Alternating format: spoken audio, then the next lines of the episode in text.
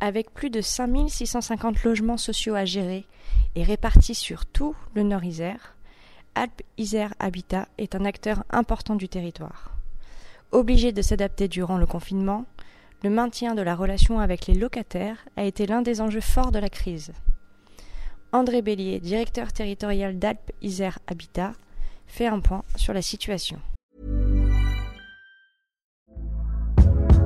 Hey there, it's Michelle Norris. I'm host of a podcast called Your Mama's Kitchen. When I travel, I'm usually looking for a way to find a taste of home when I'm not at home. And one of the things I love to do when I am at home is entertain. And Airbnb allows me to do that. When I was in California recently, I rented a house that had a great kitchen. And when we were sitting around the table, we we're all thinking, we're in someone else's house. Someone could be in all of our homes as well.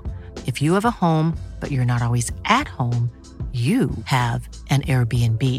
Your home might be worth more than you think. Find out how much at airbnb.com/slash host.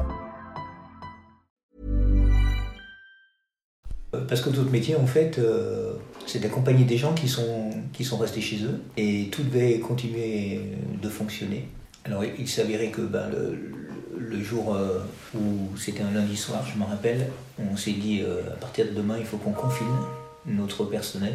Du coup, il a fallu, on a fait une petite séance de crise euh, en bureau et on a vérifié euh, de savoir quels étaient les métiers qui pouvaient être euh, confinés chez eux et continuer à télétravailler. On a mis exactement une demi-journée et le soir, le mardi soir, on avait tout notre personnel administratif à domicile avec des VPN, c'est-à-dire des outils. On a eu un service informatique très à la hauteur, on ne s'attendait pas à ça. Hein. Il a fallu aussi inventer. Mais on a réussi à mettre tout le monde euh, au domicile avec euh, un ordinateur et les outils de travail, c'est-à-dire notre logiciel de gestion locative et tous les réseaux de l'entreprise au domicile. Donc ça, ça s'est fait très vite. C'était pour le personnel de, administratif, tout l'équipe d'encadrement pareil.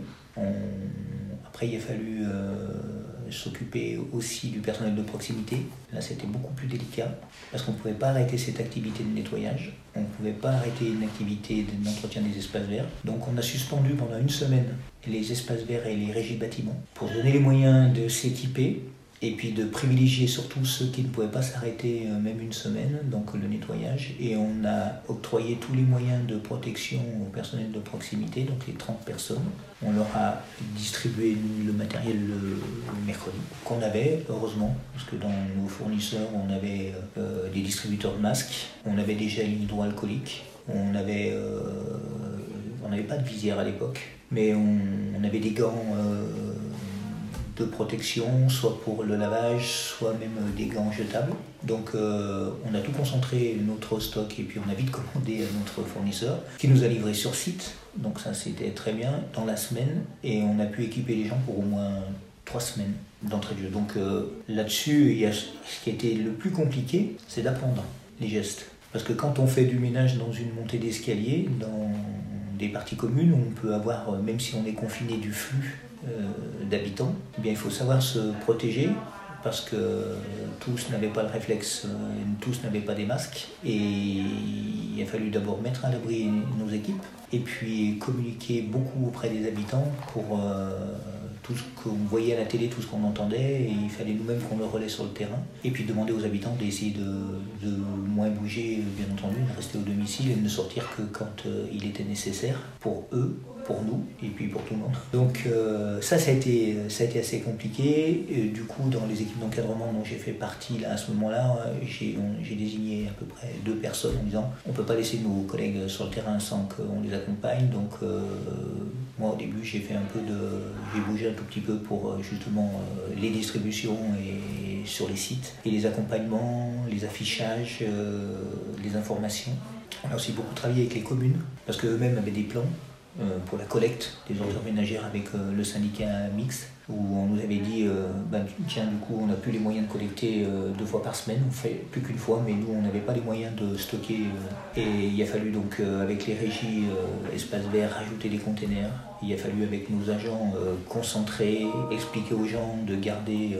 il n'y a plus de collecte du recyclage jaune, donc il fallait que les gens les conservent chez eux. Nous, on stockait dans des locaux qu'on pouvait avoir, et ça demandait une agilité, une adaptation phénoménal. Et à la fois, euh, on a eu la chance, nous, de, enfin je l'ai dit à ma direction, on l'a dit au comité directeur, on a eu la chance d'avoir un personnel euh, hyper agile qui a l'habitude d'être confronté à des situations un peu exceptionnelles. C'est-à-dire que pas que dans le quartier d'habitat social, mais très souvent, nous, on a des, situations euh, qu'on découvre le matin en disant tiens, il y a une voiture qui a brûlé.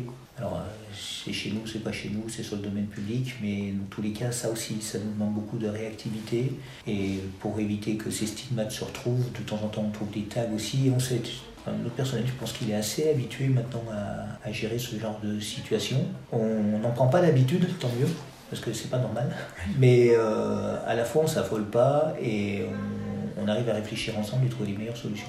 Donc là, c'est ce qu'on a fait avec le personnel. On a pu mettre tout notre personnel à l'abri et l'équiper véritablement, ça c'est important. Continuer à être équipé, on a, tous tout ce qu'il faut. Il faut juste ne pas perdre pied maintenant. C'est se dire, euh, mais c'est pas fini. Parce qu'on a un peu tendance avec toutes les réouvertures des écoles, des magasins à oublier.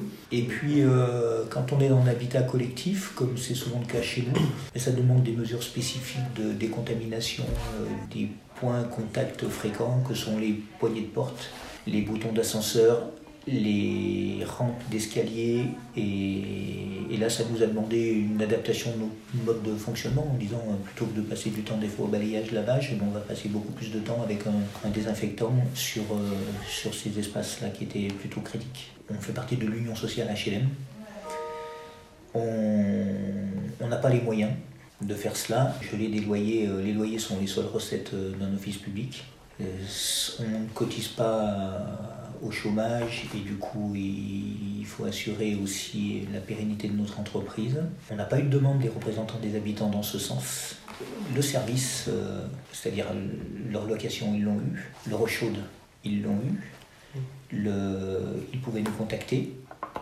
Et si besoin, on se déplaçait. Tout problème technique a été réglé. On a travaillé de la même manière quasiment. Le nettoyage était fait, les entretiens des espaces extérieurs étaient faits. Et on a eu le, même service, simplement le, mode de contact, il a été complètement concentré sur nos centres de relations téléphoniques, qui, comme on avait un flux un peu plus important, s'est mis en situation de, callback. Donc euh, on enregistrait le numéro de téléphone de la personne, enfin son message. On répondait au message dans la journée.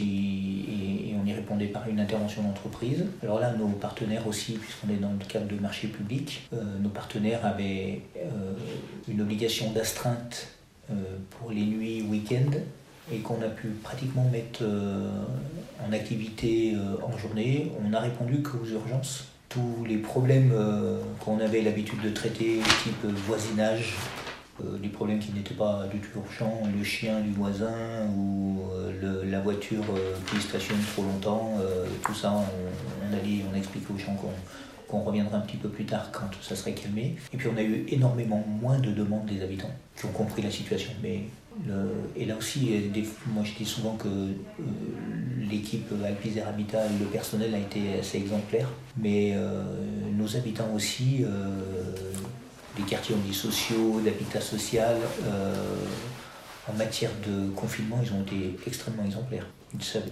Moi qui ai pu bouger, euh, en gros une fois, deux fois par semaine pour visiter des quartiers où j'allais remettre du, matériel de protection, je ne trouvais jamais un enfant dehors, rarement euh, des personnes qui discutaient. Et le, les deux premiers, le premier mois et demi, euh, il est certain qu'on a eu un respect assez impressionnant d'ailleurs de, toutes les consignes de confinement.